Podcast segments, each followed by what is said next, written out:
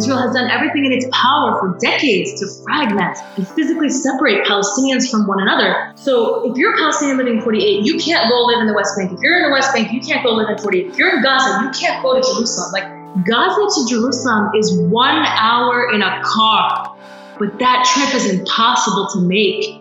Do you understand? It's an impossible trip to make. You can't, you can't do it. It doesn't exist. And again, who are the people that live in Gaza? The majority of them are refugees. 80% of the people who live in Gaza today are refugees from the creation of the state of Israel. They were expelled from their cities to the north, to the east, that the Zionists claimed for themselves and turned into Israel. That's what Israel does. It decides everything about our lives. We don't get to decide anything. And that's not a democracy, no matter how many times you say it is.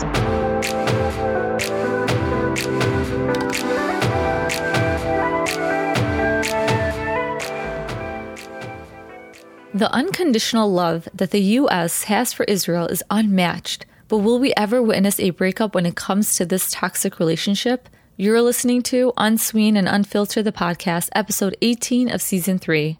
Recently, the Palestinian Prisoners Affairs Commission has reported that since 1967, there have been approximately 1 million arrests of Palestinians by the IOF. More than 50,000 of these arrests are children. I would like to also add that a generous amount of these Palestinian prisoners died as a result of torture, medical negligence, and there are those who have been murdered by the IOF after they have been released from prison. In today's episode, I sit down with Laura, who is a Palestinian American international lawyer and the co host of the Palestine Pod, which is a weekly podcast that breaks down the latest Palestine related news with the aim of supporting Palestinian liberation, justice, and equality on the ground and in exile.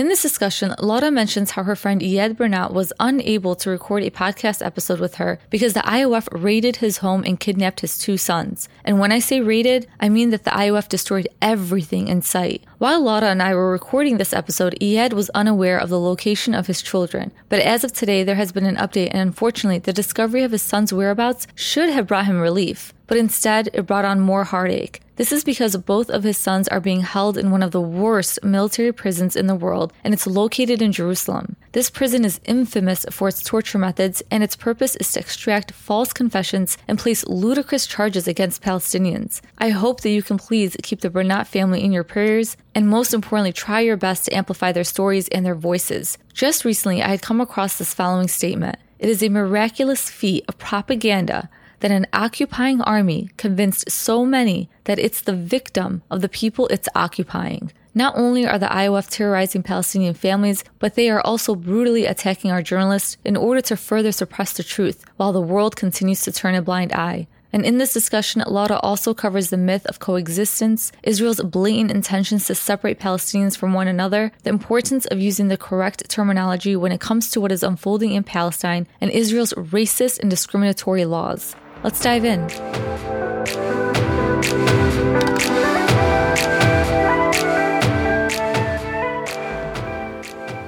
Thank you so much for joining me today, Laura. You know, I've been following your work and your Palestine Pod podcast, which I would hope for you to talk a little bit more about it because it is something that I have been using as a resource in regards to, you know, what's happening in Palestine right now. Today, I really want us to dive a little bit deeper into, you know, the myth of coexistence and the U.S.'s unconditional love for Israel. This is something that, you know, we've been knowing all our lives growing up with it. But before we dive into all of that, I would love for you to introduce yourself. Thank you so much for the invitation to be here and for having me. So, I am Palestinian. All four of my grandparents were born in Gaza. My great grandmother comes from Jaffa.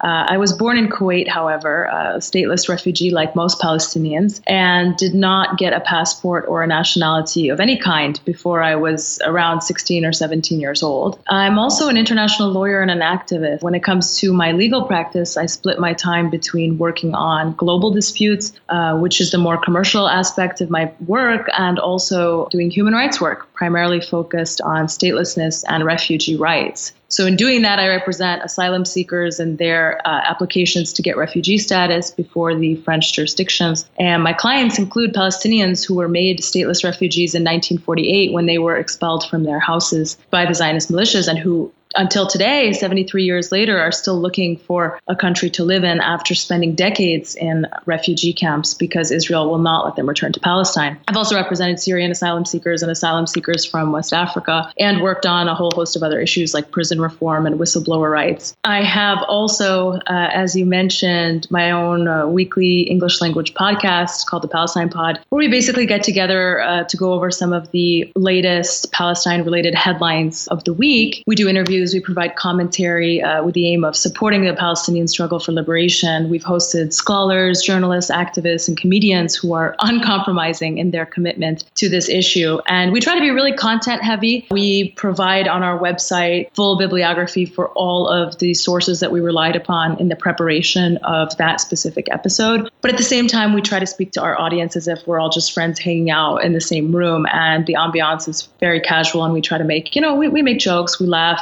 I think the seriousness of the topic does not preclude the possibility of laughing at what is oftentimes the absurdity of the matter. And we try to do that, especially because, I mean, for me as a Palestinian, with all the ongoing trauma that we experience, that aspect can personally be very healing as well. Yeah, honestly, I've truly enjoyed listening to your podcast. And it's just interesting. I mean, you're really speaking from your own personal perspective and your own personal experience. It is absurd. It is absurd the things that are happening in Palestine. And you're looking at the world and you're like, why isn't the world like seeing what we're seeing? Or are they choosing to be blind? I really want to kind of move on to Diana Buttu's article recently. And it was titled, you know, The Myth of Coexistence in Israel. And within this article, she mentions how like Haifa and Lid have been presented to the world that coexistence is possible in Israel. But recently we've seen mobs of Israelis attack the Palestinians living within these cities. We've seen mass arrest. We've seen them chant death to Arabs and attacking anyone who is not Jewish. And the matter of the fact is that these Palestinians are still treated as second class citizens. Can you just talk a bit about who these Palestinian citizens are and, you know, the way that they're being discriminated against, even though Israel claims that there is such a thing as equal rights for all living within yeah, absolutely. I think this is a really important question because oftentimes when we speak about apartheid and we speak about the military occupation, the occupied West Bank or Gaza or occupied East Jerusalem, we're sort of isolating the Palestinian experience to those physical spaces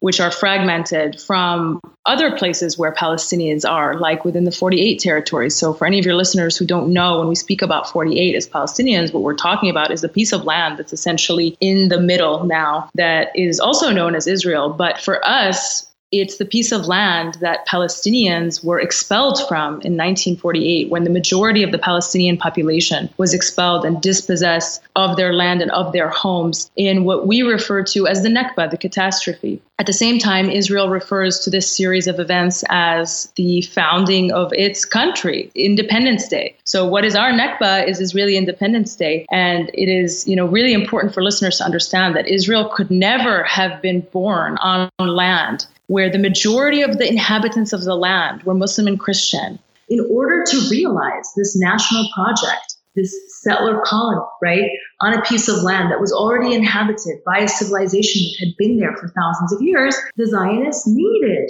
to expel the native population. And that's exactly what they did starting in 1947. But of course, the Nakba is ongoing and it continues until today. But in 1948, you really have this mass expulsion that takes place when over 750,000, but some of the figures go up to as much as 1 million Palestinians were expelled from their cities and villages. The Zionists destroyed over 500 cities in Palestine, completely razed them to the ground. And today, these cities are now covered either with trees that were planted by the Jewish National Fund or entirely new cities which have erased the uh, Palestinian presence on the land this is the, the, the, origin of the state of Israel, right? The origin of the state of Israel is that the state was born out of a mass ethnic cleansing operation of the native Palestinians. Now, who are the Palestinian citizens of Israel today? They are the descendants of those who were not expelled in 1948. They are the few that managed to stay in their homes and in their cities and who remained on the land through up until today, essentially. And today they make up about 20% of the quote unquote Israeli population.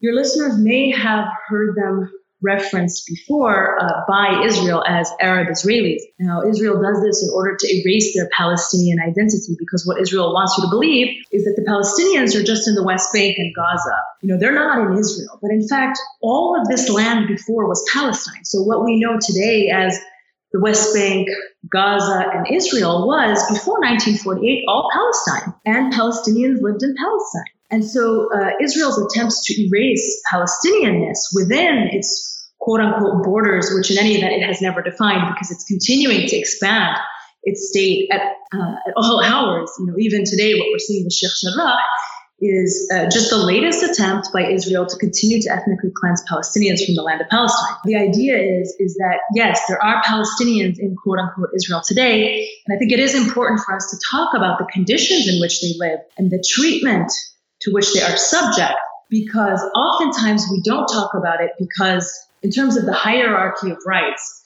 that exists in Israel, certainly Palestinians in the occupied West Bank, in the in, in occupied East Jerusalem, and certainly in Gaza uh, have it much worse. But that doesn't mean that the Palestinians in Israel proper are living in some sort of you know la la land dream world. They are also living under an apartheid system, and we can get into what that means uh, in further detail as the interview goes on.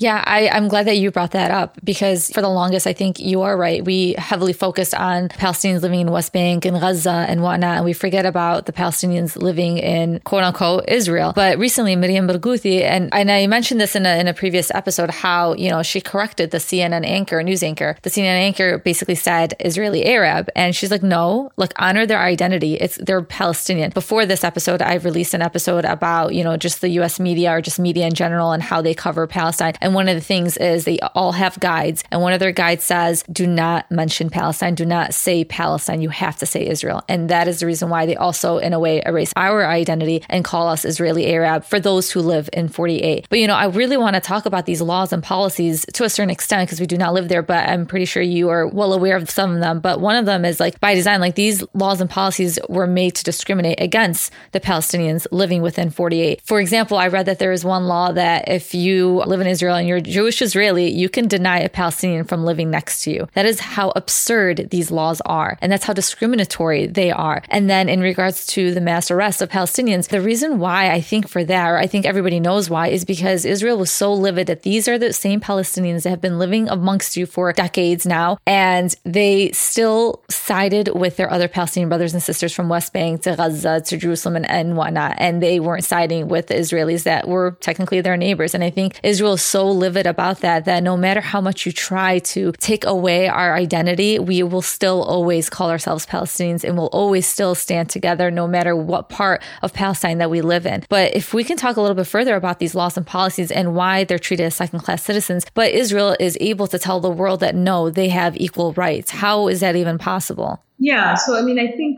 you've put your finger on a lot of really important points. And one of them being the fact that Israel consistently acts in violation of international law to which it is obliged to conform to, but it often acts with total impunity and commits human rights violations, war crimes, crimes against humanity, uh, for which there is absolutely no accountability. This, of course, has a great deal to do with the fact that the United States is Israel's primary financier uh, and protector on the international stage. Uh, so anything from making sure that UN Security Council resolutions are, you know, essentially vetoed anytime they try to achieve some sort of accountability for Israeli violations of human rights or continuing to give Israel the blank check, the $3.8 billion that we give Israel every single year with absolutely no conditions whatsoever, it creates an environment where Israel can essentially get away with whatever it, it wants to. And uh, this, of course, is always at the expense of Palestinian human rights, Palestinian self determination, our right to live on our land, right? And these are not some sort of imagined rights. You know, when I speak about Palestinian rights, I always tell people we have rights that are being violated by the second. And every second that they are not enforced, take, for example, the right of return of Palestinian refugees. This is a right which exists under international law generally for all refugees, but also specifically with re- regard to the Palestinians. And Israel has done everything in its power to make it impossible for Palestinians to return to the homes that they were expelled from in 1948 and since 1948. And I'll give you just a quick example.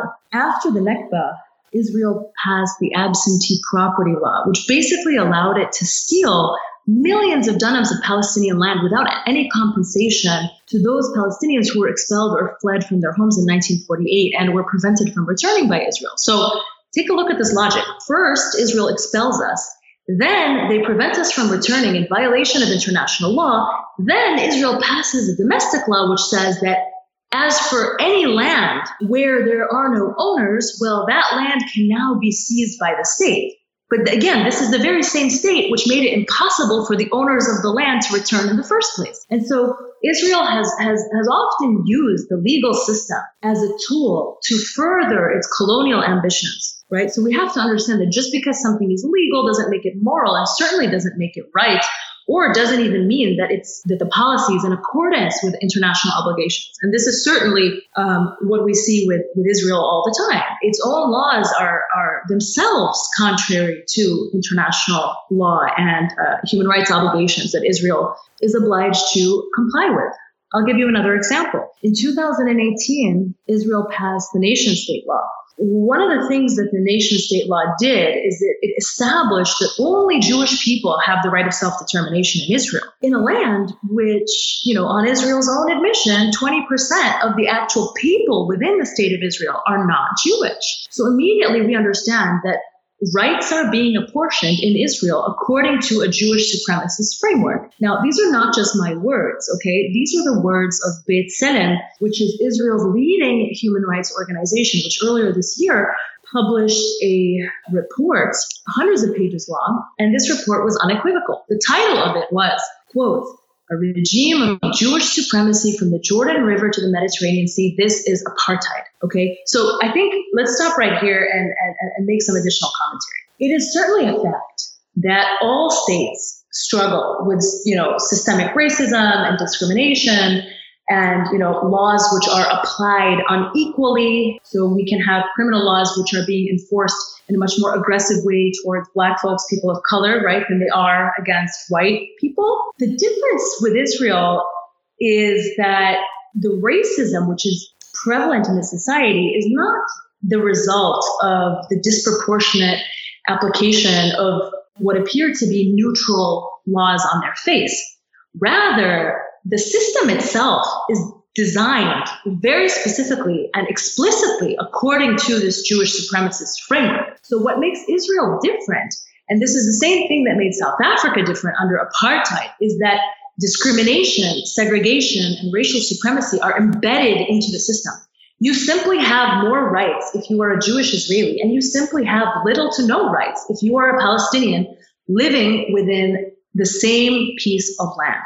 And the only thing that determines how many rights you have is basically which group you belong to, right? That's what apartheid is. Apartheid is applying two different systems of law to different groups in the same space. And that's why Israel is an apartheid state. And that's why South Africa was an apartheid state. So we have to be very clear when we're talking about apartheid, this isn't some sort of like an exaggeration or, you know, something you just put on like a poster when you go uh, protest, right, at a rally, just, you know, as like a cute little anecdote. This is a serious, serious reality that Palestinians all across historic Palestine are dealing with. And apartheid is a war crime. It's a crime against humanity, right? Apartheid, it's unacceptable in 2021 to, to run an apartheid state. And this is what Palestinians are uh, working and struggling to dismantle and what they have been struggling to dismantle for the last 73 years. And I mean, I can go on. Um, the nation state law also determines that Jewish settlement is a national value. So this is part of Israel's policy to uh, essentially erase Palestinian civilization from the land of Palestine land is used to develop and expand existing Jewish communities and build new ones, while Palestinians continue to be dispossessed and pushed into smaller and smaller enclaves. Now, this is certainly true for the occupied West Bank, where essentially you have Palestinians living in what is akin to a Bantustan and, you know, various little Bantustans that are scattered throughout the West Bank, while the illegal settlements for Jewish people continue to grow and grow. But it's also true within the 48 territories, right? Palestinians live in segregated communities in 48 territories. Palestinians can't just live wherever they want want. They can't just build wherever they want. They don't have the same access and, and, and the same opportunities as their Jewish Israeli um, counterparts. Any Jew anywhere in the world can move to Israel tomorrow and immediately receive Israeli citizenship. And that comes, of course, with all of its associated benefits. However, I, for example, cannot move to Yafa tomorrow, even though my great grandmother is from Yafa and she was born there. I can't get citizenship because I'm Palestinian. And that's the only reason why I wouldn't be able to get citizenship. But if I was Jewish and I was from Long Island, you know, I could move to Yafa tomorrow, having absolutely no connection to Yafa whatsoever. How does it really make you feel, Lara? Like literally, how does that make you feel? Like a stranger, somebody just because they're Jewish from Long Island or from Brooklyn, they have no ties, to, gets to go to Israel for free, all expenses paid, and they get to live there and they get to receive citizenship. Yet your family actually historically have lived there and you are not able to go there. Honestly, we say that often, but how does it really make you feel? How would it make anyone feel? Right? The thing is, is that I think oftentimes in the discussion on you know, the Palestinian struggle struggle for liberation, people forget that Palestinians are humans, right? They expect us to accept things which they themselves would never accept. Can you imagine going onto someone's property in America and saying I'm moving in, that you would get shot dead in two seconds. I mean, uh, property rights for an American, especially if you're in the deep south, can you imagine? This is the kind of thing that nobody would tolerate, not even for a minute. And we've been living it for 73 years. So I always just tell people to stop for a minute and to imagine that Palestinians are human and that our reaction to being expelled from our land is only going to be a human reaction. Uh, how long would you uh, live under the same conditions and you know subject to the same oppression without you yourself resisting right and, and the truth is is that most people wouldn't live very long without resisting and actually even taking up arms that's just the reality of the matter you know because when you're talking about you're invading someone's house people need to understand that palestinians who were expelled during the nakba they literally left everything in their homes. And, you know, the, when the Zionists came through, either they completely razed the village altogether, they destroyed everything, they burned everything, and then, you know, they planted a bunch of trees on top, or in many cases, they just moved in. You know, sometimes they didn't even change the furniture. So you have these people who are living in our houses literally. And, you know, you can look up uh, all sorts of, you know, accounts and anecdotes of Palestinians who managed to go back to 48, you know, because they managed to get there because they managed at some point to get a passport either from the US or Canada. So now they can travel, right? They're no longer stateless. They go back to visit their grandparents' houses and they see the Jewish Israeli family that's living there, that's only lived there, you know, since 1948. But before that, the house used to belong to the Palestinian. And they were never paid for, you know, the fact that their house was literally stolen from them. And that's the thing. These are our lived realities. Like I try to explain when I speak about this issue, I try to paint for people a picture of what it actually means to be Palestinian. It means that more likely than not, you or your parents were born a stateless refugee. Stateless not because you were you came from the moon and you were dropped off on this planet, because the state which was established on the piece of land where your entire lineage is from won't let you go back because you're not Jewish. That's the absurdity of being Palestinian. I think oftentimes like there's this unreasonable expectation that Palestinians should have some sort of like an inhuman response to this oppression. They should lay down and die and just you know accept Israel as a Jewish state. I absolutely do not accept Israel as a Jewish state. Why would I accept Israel as a Jewish state? It was it was set. This is a state that was set up on land where the native inhabitants were not Jewish for the most part, and as to the Jews that lived in Palestine before the arrival of Zionism, they didn't want Zionism either because Palestinians were from a variety of different religions, mostly Muslim, Muslim and Christian, but the minority religions which lived in Palestine pre 1948 coexisted perfectly fine with the Muslims and Christians. There was no exclusive claim to the land of Palestine. That that that notion that anybody would have an exclusive claim to the land of Palestine is completely ahistorical. It doesn't come from anywhere because Palestine was never like that. You know very well the history of Palestine. We have been home to so many different civilizations, everything from the Romans to the Greeks to the to the to the Persians to the Byzantines to the Mamluks to the Ottomans and and so many more that I haven't even you know named, right? And there was no, there was never any notion of exclusivity in, any of this. But with the arrival of Zionism, we have, for the first time, this notion that, oh, no, no, no, it's only going to be for a certain group of people only. And those people are going to be coming from everywhere, all over the world, and they're going to be coming to settle this land. And this is a classic case of settler colonialism. What the Zionist project is doing in Palestine it's not something new. They didn't invent it. Same thing happened in the United States. The same thing happened in Canada. The same thing happened in Australia. And in fact, what we see is that these early Zionists, like Herzl, like Jabotinsky, like all these guys, they were actually inspired by the uh, European settlers in the Americas themselves, right? So they they drew a lot from these notions of manifest destiny and you know being sent by God to settle the land and expelling the savage native and all of these sorts of things. And this scholarship has been really um, deeply developed, especially by people like Professor Steve Salaita. We did an episode with him on our podcast, and I highly recommend it for people who are interested in exploring further that connection. It's really important that we define apartheid. But I absolutely loved how you covered all these laws and you showed how discriminatory Israel is towards Palestinians, even living within the 48. But just even the existence of Palestinians just proves, just proves how this is a settler colonialist movement and that basically the state was based on ethnic cleansing, that Israel would not exist if ethnic cleansing did not happen. It's the only apartheid state happening right now in this world is, is Israel's apartheid. You know, we celebrated the fact that the ceasefire happened and our hearts just felt a little bit more settled because it was really, really hard and devastating to see Gaza being bombed the way that it was. And you know, another thing is, even just me as a Palestinian, it's just so interesting how us Palestinians are not afforded trigger warnings, that we are just able to consume all these images. You yourself seeing your family's building just being demolished. How did that make you feel? And it's just that fact of the matter that we are not afforded a trigger warning, that the world is just looking at us like as if like, oh, this is normal. They normalized the destruction of our people. Like the world normalized the destruction and the non-existence and extinction, I mean, of our people. And that is, it's honestly really heartbreaking. It was really heartbreaking to even listening to you right now talking about how it feels to not be able to go back to your homeland. People fail to realize that Israel occupies all of Palestine. My brother-in-law's family, you're referring to the to the image of the Cairo residential tower where yes. my brother-in-law's family lives, and where where they have um, three apartments in that building because a bunch of them live there. You know, my uncle, my aunt, and my brother-in-law's brother, and you know, so there's quite a bit of the family that live in this building. And they actually got a phone call. They were one of the lucky ones, you know, because Israel always says they're the most moral army in the world. We, we give you a phone call before we destroy your property, before we demolish entirely your your home, and it's such an absurd premise to begin with, right? Because we don't even question why the Palestinian home should be destroyed to begin with, right? Why are we even doing this to begin with, much less you know, talking about, oh, it's so nice of you to give us five minutes to run out of the, the building. And that's exactly what happened with my, my aunt and uncle. I mean, they ran out by the skin of their teeth, no hijab, no shoes on, you know, they were the last ones out of the building before the, the airstrike hit and the airstrike hit um, their neighbors underneath them. And so, you know, the hours went by and the building started to be engulfed in flames.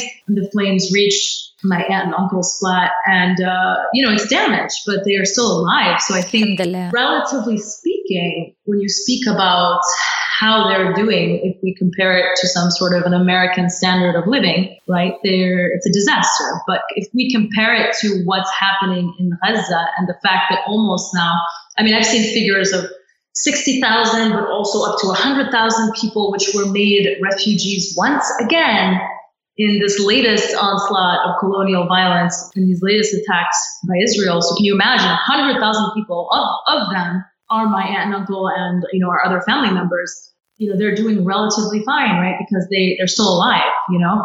We lost one uh, relative that's not related to my brother-in-law's family, that's from my own family, who was a farmer who was, who was farming his field he was farming his field when he was hit by an airstrike in central Gaza. I mean, this is what we deal with. But I still consider that my family is very blessed, right? Because in the same military onslaughts, Israel took out 22 members of one single family. Israel completely erased over a dozen families from the civil register in, in Gaza. Are, these families no longer exist because of the number of people that were killed. They were the last members of the family. So these families no longer exist in Gaza. So we are talking about a genocide. The fact of the matter is, is this genocide has been ongoing since 1947, roughly. So if you're Palestinian in Gaza, well, genocide looks like F-16s that are going to pummel your your home and your your city every few years in a policy which the Israeli army refers to as mowing the lawn you know, if you're a Palestinian in the West Bank, it means living in, in a space that is subject to total martial law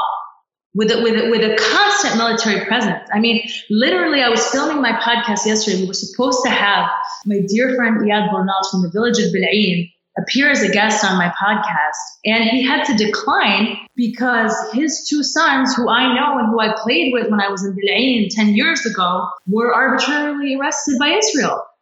He doesn't know why. They were kidnapped, they were taken. He hasn't heard anything from them for the last week. Iyad and his wife have not been able to sleep. The Zionists came in, the occupation army destroyed everything in their house, turned everything upside down, pulled out all the drawers, smashed every TV screen, smashed every computer, every electronic device. He said, Laura, I can't get on the Zoom. I've got nothing. I'm, I'm calling you from a neighbor right now and I, I, just can't focus. My sons are gone. I don't know what to do. I have to try to figure out where they are and how to get them out. And Israel always does this. They go into the West Bank in these military raids at four, three or four o'clock in the morning. They pick up our youth. They'll hold them. They'll torture them. They'll get them to sign some confession in Hebrew that they don't understand without the presence of a lawyer, without their parents, in total violation of any of the due process safeguards that you would expect in a democratic society. And then they charge their parents like however many thousands of US dollars to release them, right? And and so this is a money making system also. And this is this is a situation where Palestinians have to have some sort of a budget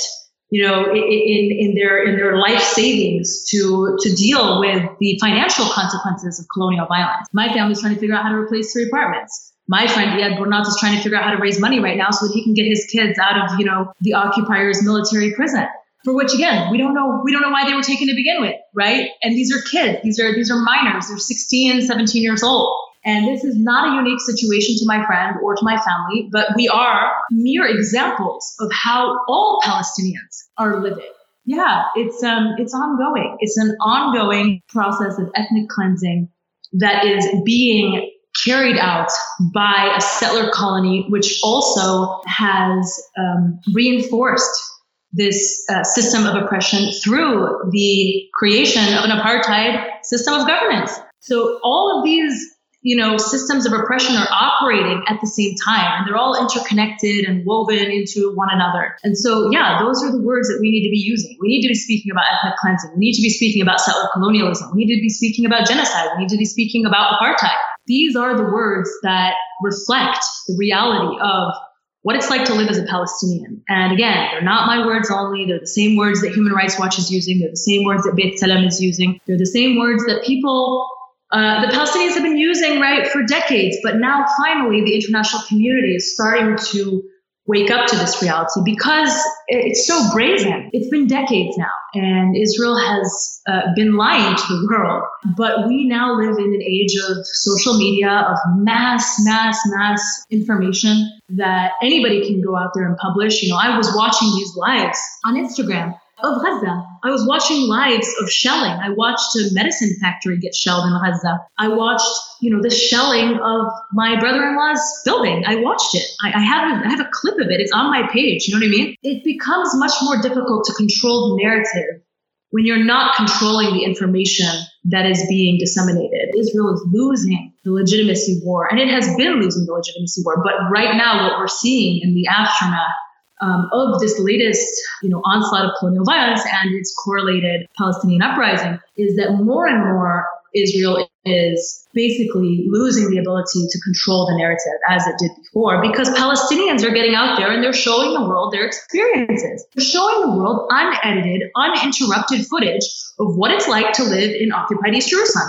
what it's like to be in Al Aqsa Mosque and get hit with you know, stun grenades and tear gas and to be beaten, you know, in Sheikh Jarrah when you're holding a peaceful protest where you're singing and dancing and flying kites. The Palestinian boy yesterday who had a semi-automatic rifle pointed at his head because he was arrested for holding a Palestinian flag. He must have been seven years old maybe six, I don't know. You know, these pictures are out there. All you have to do is Google Israeli soldier arresting Palestinian child and click through the Google search and all you'll see is like dozens of robocops like smothering a child who's usually blindfolded and you're just like why why are we supporting this? Why are we giving this state money? You know it just looks wrong you know what i mean? And you can't there's only so many ways that you could spin it You know what what really scares me though is just recently Netanyahu was saying how he wanted to cut off social media in Gaza. So imagine that. Imagine the next onslaught where we're unable to see what, what is actually happening. I think that's something that I really fear because right now you cannot ignore the truth when it comes in the form of a picture live right handed right over to you in your hands where you're seeing yes a 7-year-old boy having a rifle to his face. Imagine your child dealing with that. And somebody said there's no such thing as PTSD for Palestinians. It's just traumatic stress disorder because like that there is no post. This is the life that they were born into, unfortunately. These are the consequences you have to face because you're simply Palestinian and nothing else. For no other reason that you have to face the ethnic cleansing of your people. And you know, something that I've just I feel like everybody right now is battling um, on social media is the fact that they are trying to redefine what Zionism is. They're trying to redefine what anti-Semitic is. They're trying to redefine all these terms for us, and it's it's not okay. And that's the thing. I always see this every time they're losing, they're redefining. And when they're redefining, it's basically just making us seem like we are anti Semitic. And I'm glad that you brought up the point that, yes, we should say that this is a genocide. How else would you describe the ethnic cleansing of these people just for simply being who they are, for being Palestinian, and for living on their land and in their homes? What else would you call that other than an apartheid state? We need to really stand our ground when we are faced with these anti Semitic claims and to understand that, look, this is exactly what is happening. We have the proof and it does come in pictures. Oftentimes, I also wonder, like in school, why were we never taught about the Nakba? We were flooded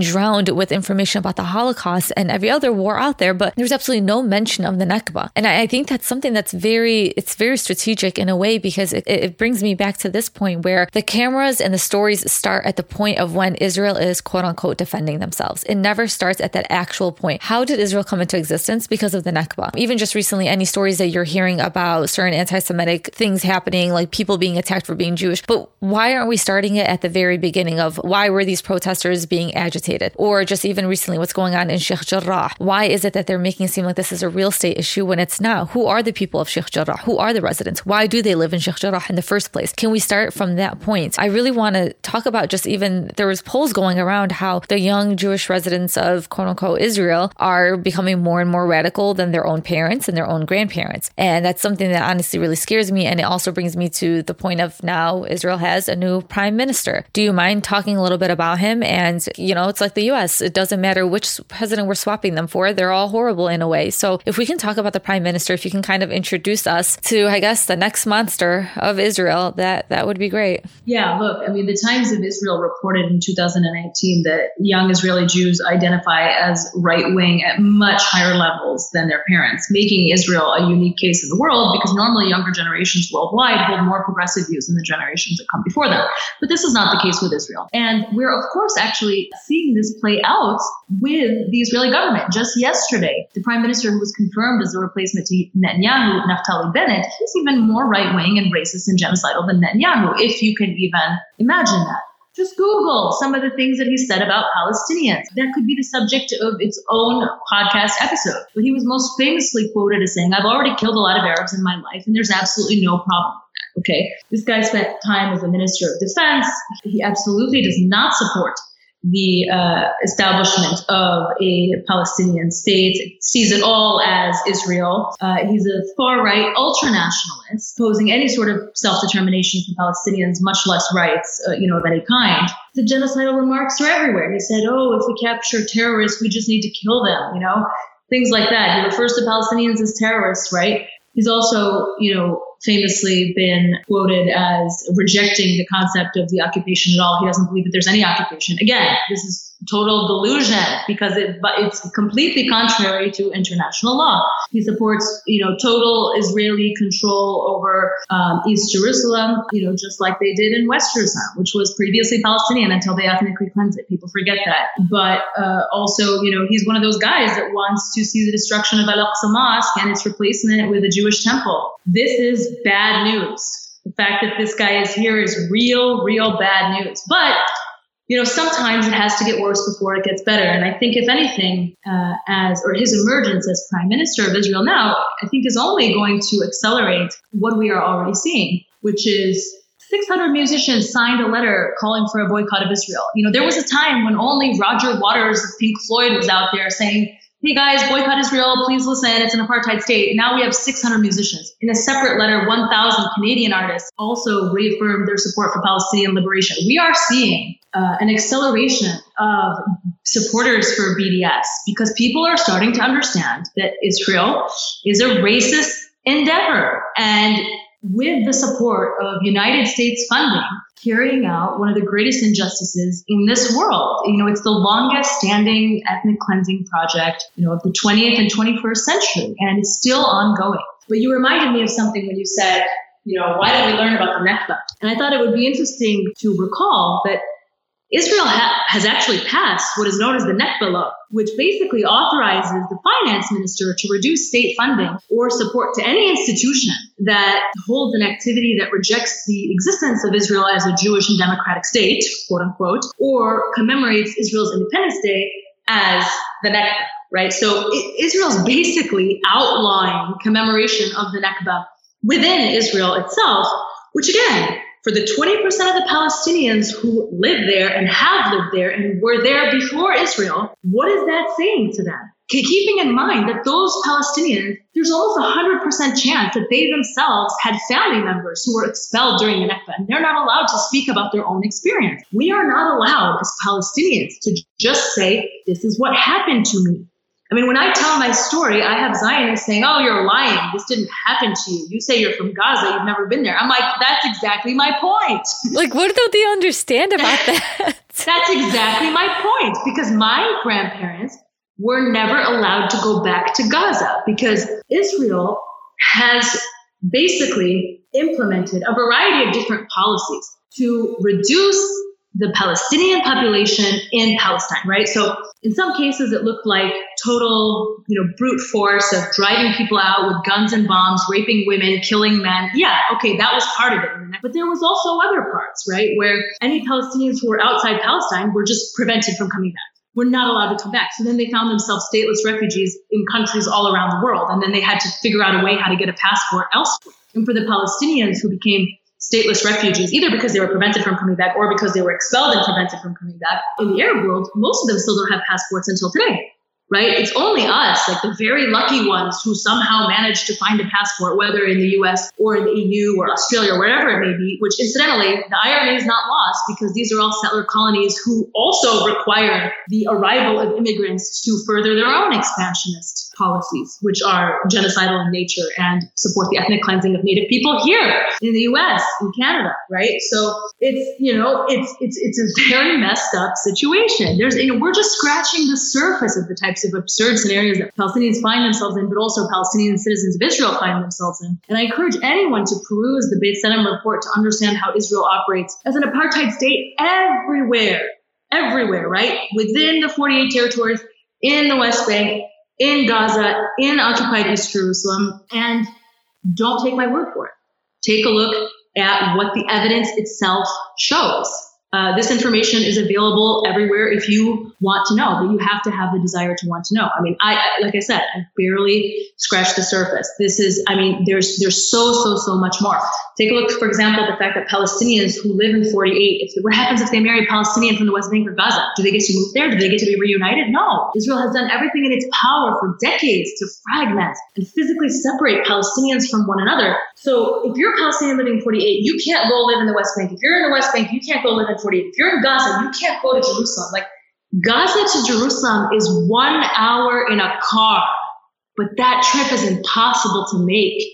Do you understand? It's an impossible trip to make. You can't, you can't do it. It doesn't exist. Meanwhile, my grandfather was telling me stories about how his father would take the train from Gaza to Damascus to go to work. That train doesn't exist today, much less take getting in a car and driving from Gaza to Jerusalem. Are you kidding? You'd be shot dead before you could even, you know, exit Gaza, right, by, by an Israeli sniper. And that's why Gaza is, you know, the world's largest open air prison because people are being caged. And again, who are the people that live in Gaza? The majority of them are refugees. 80% of the people who live in Gaza today are refugees from the creation of the state of Israel. They were expelled from their cities to the north, to the east, that the Zionists claimed for themselves and turned into Israel.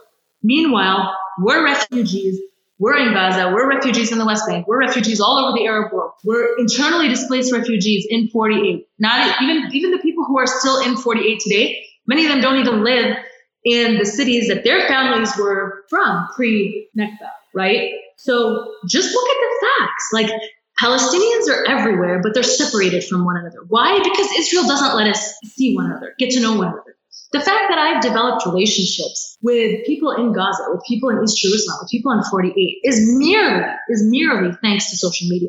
I, I made virtual friends that I simply would never be physically allowed to meet because Israel would never let us meet. That is an injustice. Like that is a, that's a reality. Like this is not an opinion. I physically would never be able to go with my friend Joe, who works at Al Shifa Hospital in Gaza, and go to East Jerusalem and have lunch with my friend Saleh, who's a journalist, and sit around a table together. It could never happen because Israel would never allow us to. So why is a foreign entity making all these decisions about what a Palestinian can or can't do with their life. That's the situation.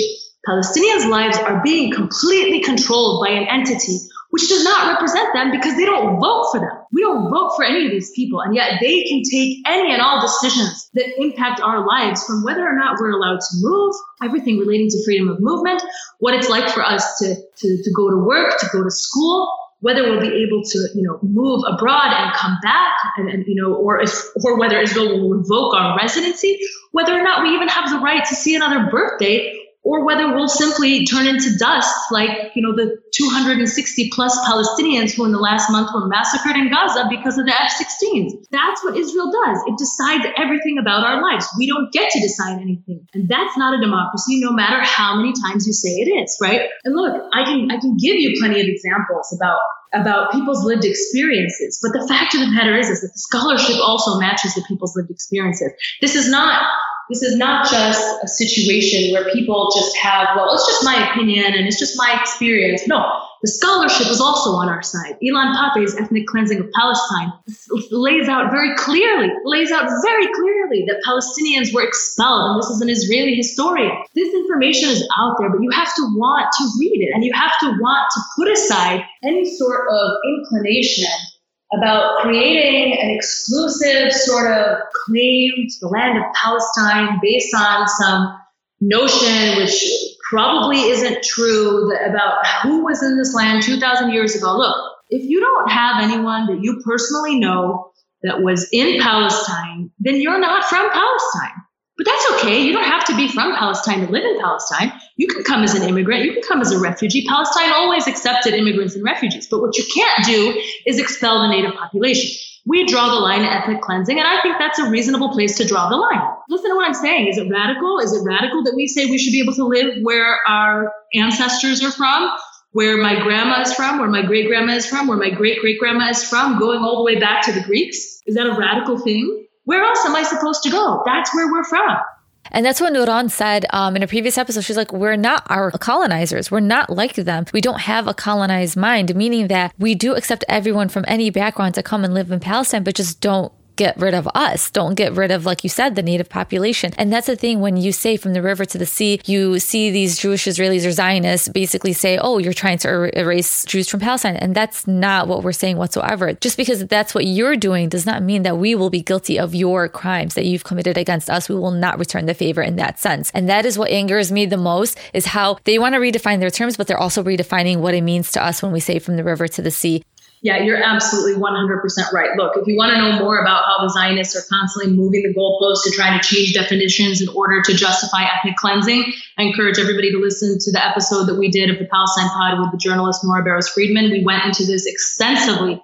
There are really official efforts being made at changing the definition of anti Semitism in order to suppress and kill any form of critique of Israel. And efforts also to conflate Zionism and Judaism. You know, it's really important for people to know that anti-Zionist Jews exist. There's a lot of them.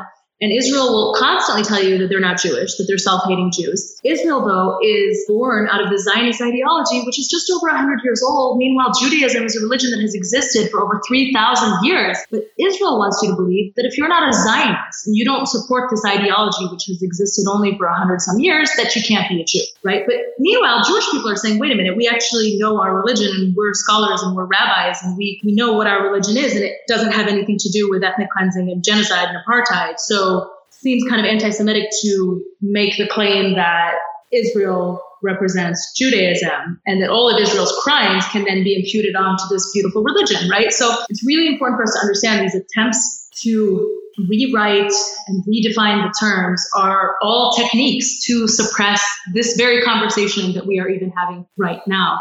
And people need to understand that anytime Israel will say, oh, Palestinians just want to wipe Israel off the map, it's projecting. They already did it to us. They are self projecting what they already did to us. Just look at a map of the region pre 1948, it was all Palestine. There was no Israel, West Bank, Gaza. It was just Palestine. They already wiped us off the map. They already expelled the majority of our native population in 1948 and made us stateless refugees. They already did it. They're still expelling us today. They're still caging us today. They're, they already did it.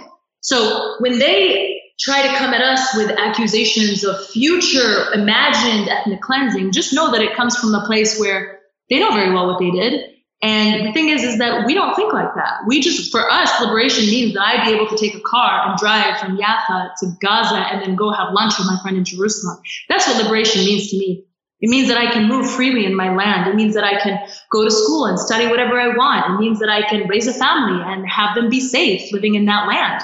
That's what liberation means to me. It means that I can make art. It means that I have time to develop my, my hobbies and the things that I love in this life and the things that I'm passionate about and that I can contribute to my to my culture that I can that I can write poetry that I can make music that's what liberation means to me and that's what liberation means to all Palestinians who love life and who have constantly shown in the face of the most extreme oppression their capacity to enjoy and live and love life. They are an example. Palestinians are an example for all oppressed and colonized people in the way that they continue to live amidst this very, very deep oppression. And, and they do so with dignity. And, and, that gives me an immense amount of drive to continue the work that I'm doing, right? Because if, if they're doing this there, and I'm talking to my friend Saleh, and I'm saying, Saleh, are you tired? You must be so tired. I was like, I, I, I haven't slept in a week. I'm so tired. He's like, what are you talking about? He's in East Jerusalem. I'm not tired at all. We have to keep going. Like they have this energizer bunny energy where, where they just keep going because they know that living liberated is something that you can't put a price on. 1.5 million people in Algeria lost their lives trying to free themselves from the shackles of French colonialism. Palestinians are showing that they are going to free themselves from, from Zionist colonialism and that, you know, it doesn't matter if you, if you wipe out an entire family because another one will come and replace it will fight for liberation. And liberation, again, it's about living life fully. It has nothing to do with genocide or ethnic cleansing. That's what they did to us, but we're not like them.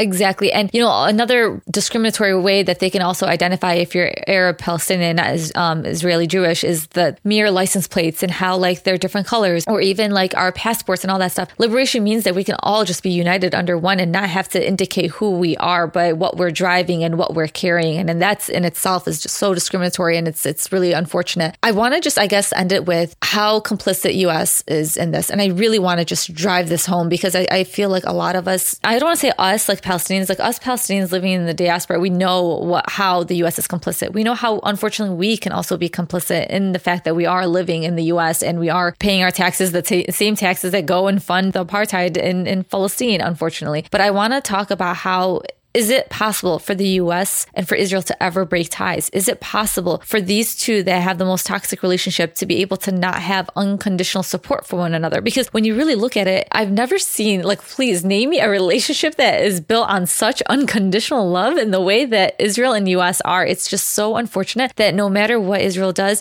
the US will still stand beside them. And, and that's something that I feel like we really need to focus on because we have to dismantle this apartheid in every which way possible, even here in the US. US. We have to do it and we have to be able to be the echo of our people. And I feel like there is a lot that we can do as Palestinians living in the diaspora, living here in, in the US. What are your thoughts on the relationship of the US and Israel? And can we ever, ever witness a day where the US decides to not support Israel, even though, even though we've seen Biden decades ago basically say, even if Israel didn't exist, we would have created an Israel? Yeah, I don't even know what that means, to be honest. It's one of his weirder Zionist quotes. Look, I mean, can, can the relationship between Israel and the United States change? Of course it can, but it's, it's not going to happen overnight. And we're going to have to dismantle the structures and the relationships that exist within our own society that push this pro-Zionist narrative and position and policy. I think if we look back at the example of apartheid South Africa, it got to the point where apartheid South Africa essentially became black, you know, blacklisted by everyone. I mean, they weren't even in the Olympics. They were you know, prevented from participating in any sort of international arena or space, right? And I think if we if we look at that example, one thing that we can understand is perhaps the day will come when the political cost of supporting Israel is going to be greater than the benefits that the U.S. reaps from this relationship. And let's be honest, Israel is essentially, you know, a military outpost of the United States in the Middle East. It's part of the U.S. sort of imperial policy to dominate and maintain, you know, its hegemony in the world. And there's a great deal of scholarship that has been written about this and why the U.S. supports Israel and what does it get out of this relationship. A lot of it comes from Jewish, you know, professors and policy people and you know people uh, in this arena. And I'm not going to reinvent the wheel, and, and you know, I just defer to people like them, but like John Mearsheimer, Steve Walt, who wrote the Israel Lobby many years ago, and they talk about the Israel Lobby's role in perpetuating this relationship. And and you know, of course, there are others, right? So I think it has to get to the point where it becomes more difficult to excuse Israel than it does to just simply push everything under the rug and, you know, continue business as usual. And I think that's going to be the turning point. That being said, I think what we're going to see now, as I mentioned, massive, massive, massive shift uh, and acceleration in, in support for BDS. And that's going to include support for BDS from US politicians, including within the Democratic Party.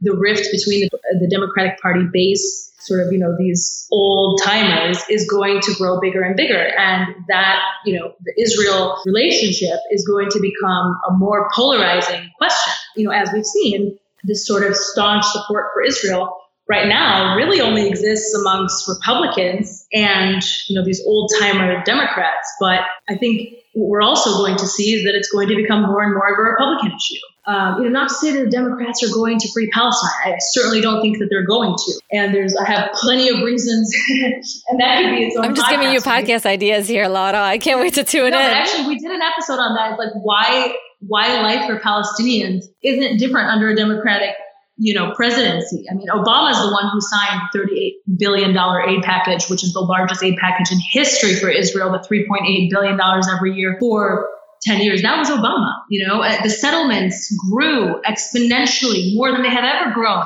under Obama than they did, you know, under Bush or, you know, Trump.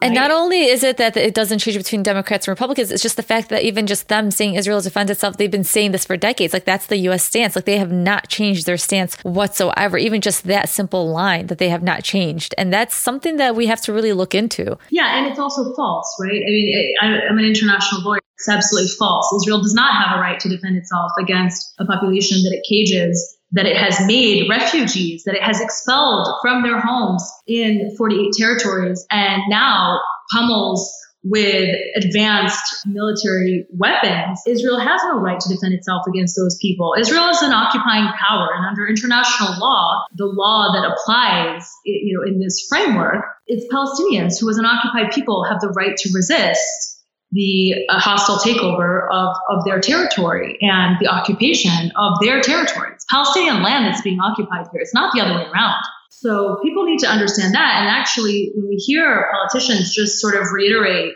Israel has a right to defend itself, you know, without even thinking, it's just this talking point that gets regurgitated. It's simply false. I mean, the actual position of international law is exactly the opposite. And there's plenty of scholarship to support this. It, it, it's just crazy because imagine being, you know, you know, being a dentist, for example, and having the official position of the U.S. government be, well, the best thing for you to do to support healthy teeth would be to eat a bunch of sugar and to not brush your teeth. And you're a dentist and you're like, no, no, but that's actually false. It's the opposite. And that, that's exactly what it's like to be an international lawyer and listen to the US government say Israel has rights defend itself. It's simply false. Israel does not have a right to defend itself. It's a military occupier. And the only solution to military occupation is immediate withdrawal. And yet we have been living under this never ending, you know, 50 plus year long military occupation, which defies all the rules of uh, international law. Occupation is supposed to be is supposed to be a temporary state. It's clearly not temporary, and this is why groups like Beit B'Tselem and Human Rights Watch have concluded that Israel is guilty of the crime of uh, you know apartheid and persecution and other war crimes because part of it is that the military occupation became permanent. And so we can consider that these lands have been annexed into Israel and are now controlled by Israel. And so what does that mean? Well, it means that Palestinians are living under these lands under the control of a government that they did not elect, that does not represent them, and that treats them differently from the Jewish people that live on the same land.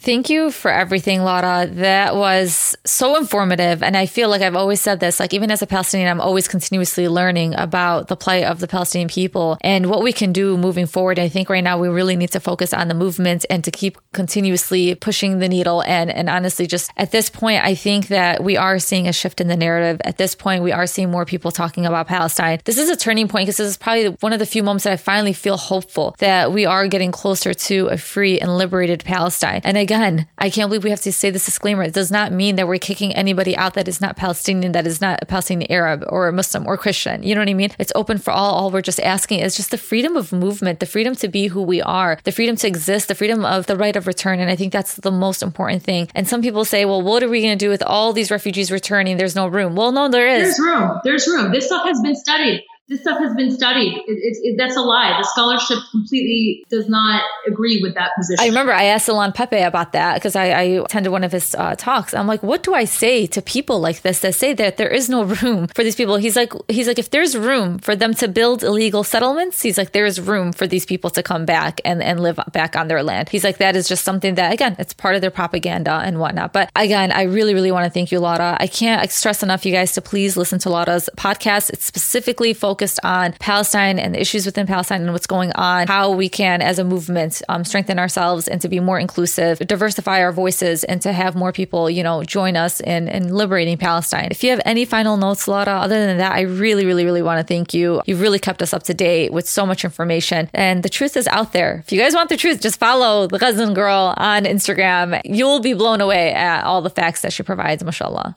yeah, I would just, uh, my, my last call is to support BDS. Palestinians put out a call for boycott, divestment, and sanctions in 2005 after the International Court of Justice rendered an opinion uh, declaring that the apartheid wall that Israel built on Palestinian land was illegal. In 2021, this wall has yet to be dismantled. And so Palestinians were seeing that regardless of the avenues that they chose for resistance, whether it be the international courts, diplomacy, you know, armed resistance, protest, whatever it may be, failed peace process, they weren't getting any closer to liberation. And so they were inspired by the example that was set for us in apartheid South Africa and the boycott movement, which helped dismantle the apartheid regime there and Palestinians have put this call out since 2005, and the movement is growing. So support the boycott of Israeli products and products which are uh, actively participating in the oppression of Palestinians. Uh, go online and look up what are the products and companies to boycott, and get your friends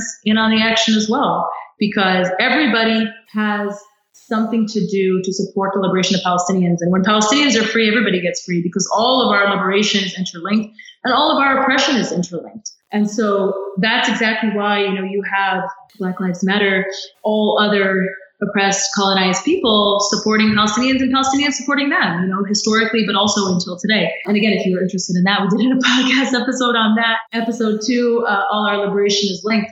But yeah, support BDS. Those are my closing remarks and make sure you, uh, you know, find out where the local BDS chapter is in your neighborhood, in your city, and find out what the campaigns are and find out you know, what it is that you should be boycotting so that you can also be a part of the liberation of Palestine. And uh, I would especially emphasize this to people that are in the United States because you might think that this issue is far away, it's in the Middle East, it's just a violent place. Well, the reality is it's not. And the reality is, is that we are actively funding this oppression more than we fund anything else.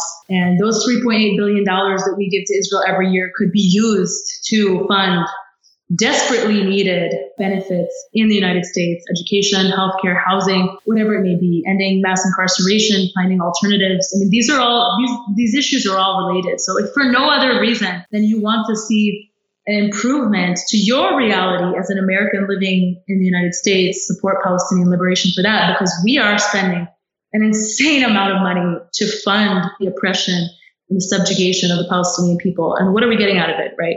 You're not getting anything. I want to know, even like during the pandemic, we shut down in Chicago. I believe they're in the process of shutting down Mercy Hospital in the middle of a pandemic, like eh, because they didn't have any funding. But yet we have enough funding to fund an ethnic cleansing happening in Palestine. And you want to tell me that that issue is far away? It's not. It's it's very close to home. If we can close down hospitals because we think that it's more important to fund the genocide of Palestinians, then we definitely have to come together and challenge the U.S., challenge the government in regards to where our money is going. And it's it's honestly very, very unfortunate. I really want to thank you for bringing up BDS because it's super important that you can't cancel everything overnight, but look at that list. There's so much. There's so much that we can honestly, there's a lot of alternatives to those brands that we are telling you to boycott. And then obviously sanctions are super important. I'm pretty sure that you probably already have an episode about this, Laura, or you're going to have an episode about sanctions and how important they are. This was very informative. I really hope people benefited from this conversation. I really hope people share this conversation, but as well as listen and tune into the Palestine pod and share your conversations because you bring on such incredible guests. And I'm very honored to even have you on the podcast. I'm so glad that we finally crossed paths and inshallah we can continue this fight. Yes, thank you so much, Dunya. Thank you very much. And we'll see you soon.